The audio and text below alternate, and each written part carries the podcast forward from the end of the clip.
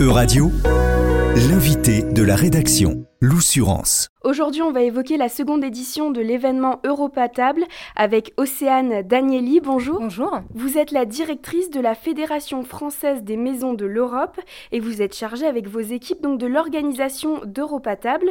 C'est un concours culinaire qui aura lieu le 14 mars prochain, donc près de Nîmes. Est-ce que déjà euh, vous pouvez nous présenter l'événement?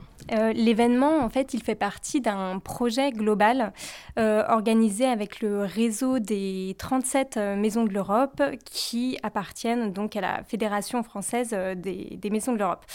Euh, EuropaTap, c'est un projet qui agit en faveur d'une alimentation saine et d'une agriculture durable et qui correspond aux objectifs euh, du pacte vert européen. Ce projet, encore une fois, est mis en place euh, de manière locale avec les maisons de l'Europe dans une première phase et ensuite de manière nationale avec cet événement concours qui a lieu dans une deuxième phase.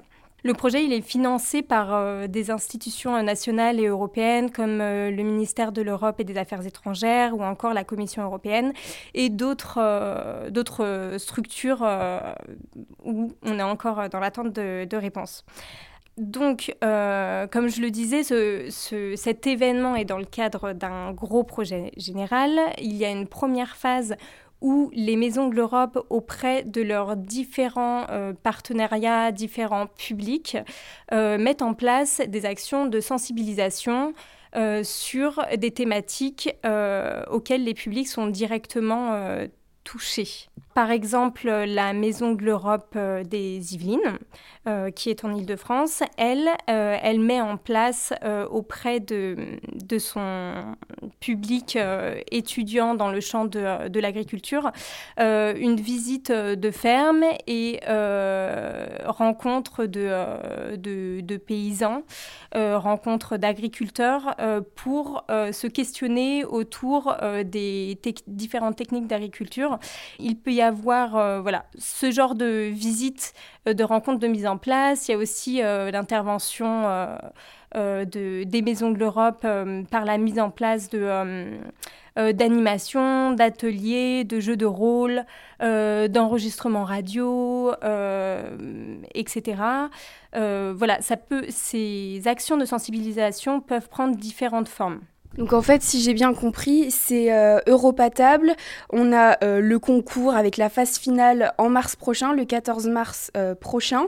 mais avant ça, il y a vraiment toute une période de sensibilisation un peu partout sur le territoire français. Exactement, un peu partout sur le territoire français métropolitain et aussi éventuellement en Guadeloupe, puisqu'il y a une maison de l'Europe de Guadeloupe qui est en train de, de se former là-bas. Cette première phase laisse place ensuite à une seconde phase qui est le concours final, où là, les maisons de l'Europe euh, qui ont un partenariat avec euh, une école hôtelière sur leur territoire euh, bah, font concourir un binôme.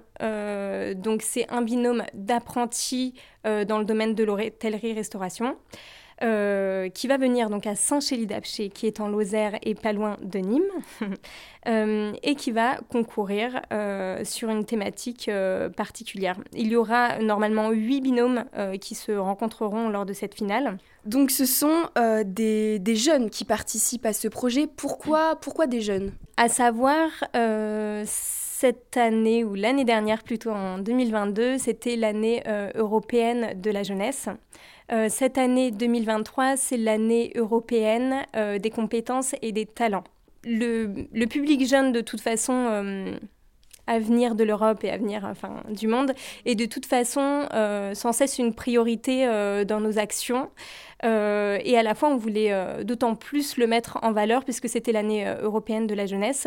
donc pour cette deuxième phase, on est plus allé vers ce public jeune dans cette action. Voilà. Est-ce qu'il y a des différences par rapport à la première édition euh, d'Europatable? On essaye de mettre en place des projets qui ont un sens dans l'actualité européenne. Euh, c'est pour ça que euh, donc cette année 2023, année européenne des compétences et des talents. Donc, ça, Europatable le suit avec la mise en avant des compétences de ces jeunes apprentis. Et aussi, c'est les 60 ans du traité de l'Élysée.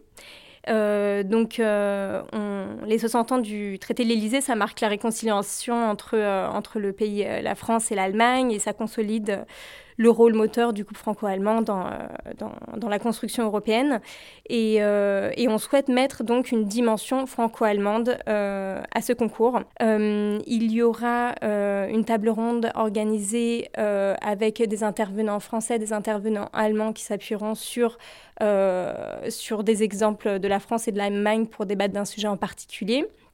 Et euh, il y aura bien sûr euh, l'invitation de chefs allemands dans le jury.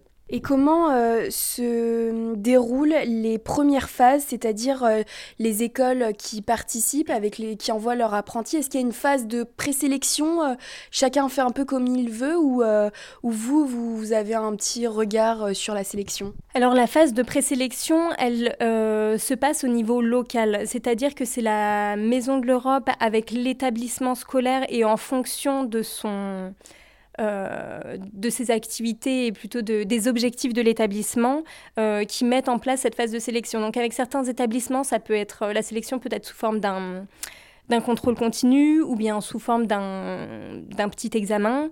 Euh, avec euh, d'autres, elle peut être sous forme euh, de concours entre différents établissements. voilà, ça prend forme divers tant que ça respecte les valeurs du concours et celles de l'établissement. Qui sera le jury lors de la phase de finale? Alors au niveau des noms des personnes du jury, on va garder la surprise, mais ce que je peux vous dire, c'est que le jury sera composé euh, de euh, chefs euh, gastronomiques français de renommée, mais aussi des chefs engagés au niveau associatif. voilà. il y aura des chefs allemands euh, et il y aura une partie du jury qui sera le jury Europe. Et donc, ce sont des spécialistes européens qui pourront euh, évaluer de, euh, de la perspective européenne dans bah, la présentation gastronomique que les élèves nous feront. Oui, parce que c'est pas que un, concours culinaire, il faut vraiment qu'il y ait les perspectives européennes. Qu'est-ce que ça veut dire concrètement? Oui, au niveau de l'évaluation, on a mis en place euh, une grille d'évaluation avec euh, l'école euh, haute. et il y a à la fois une évaluation gastronomique, verte aussi, parce que euh, la place euh, du développement durable est là. Et il y a à la fois une perspective européenne, à savoir le sujet est, mm, va être franco-allemand européen. Euh, est-il respecté? La présentation du plat sera à la fois en français et dans une langue étrangère de, du choix du binôme. et voilà, comment ils contextualisent, comment ils ont choisi leur recette au regard peut-être de leur biographie, au regard de leur expérience euh, personnelle euh, de mobilité ou, pas. Est-ce qu'il y a des événements de ce genre, de cette envergure dans d'autres pays européens? Après euh, recherche, il y a en effet certains événements gastronomiques européens qui se font, mais pas de la même envergure, pas sous le même prisme. je pense à un événement qui, qui s'est déroulé euh, sur deux ans entre différents chefs européens. Donc là, c'était vraiment un partenariat entre, euh, il me semble, une dizaine de chefs européens sur deux ans. Et ces chefs se réunissaient chaque année pour parler d'un pays, d'une thématique, etc. mais ce n'était pas voilà, ça s'adressait pas euh, aux jeunes, aux jeunes apprentis. Euh, c'était toujours dans l'apprentissage, mais c'était pas de la même envergure. Et euh, je pense aussi à un autre concours un grand concours qui réunit euh, environ 800 participants avec 22 euh, nationalités, où là, il y a 11 catégories différentes, donc il y a enfin 11 catégories culinaires différentes, et à la fois, c'est des échanges partenariales. c'est pas tout le pays qui va s'engager pour ça, c'est une association ou une école qui va s'engager dans ce projet. C'est plus, on va dire, local. la particularité d'Europatab, c'est que à la base base, donc le projet est français et engage les différentes régions françaises pour ensuite faire un concours national. Là, il se européanise avec la dimension franco-allemande euh, et à voir si, euh, lors d'une prochaine édition, on peut mettre ça en place avec euh, un caractère national aussi dans un autre pays. Bah, merci beaucoup en tout cas d'avoir répondu à mes questions. Merci à vous. Euradio vous a présenté l'invité de la rédaction. Retrouvez les podcasts de la rédaction dès maintenant sur euradio.fr.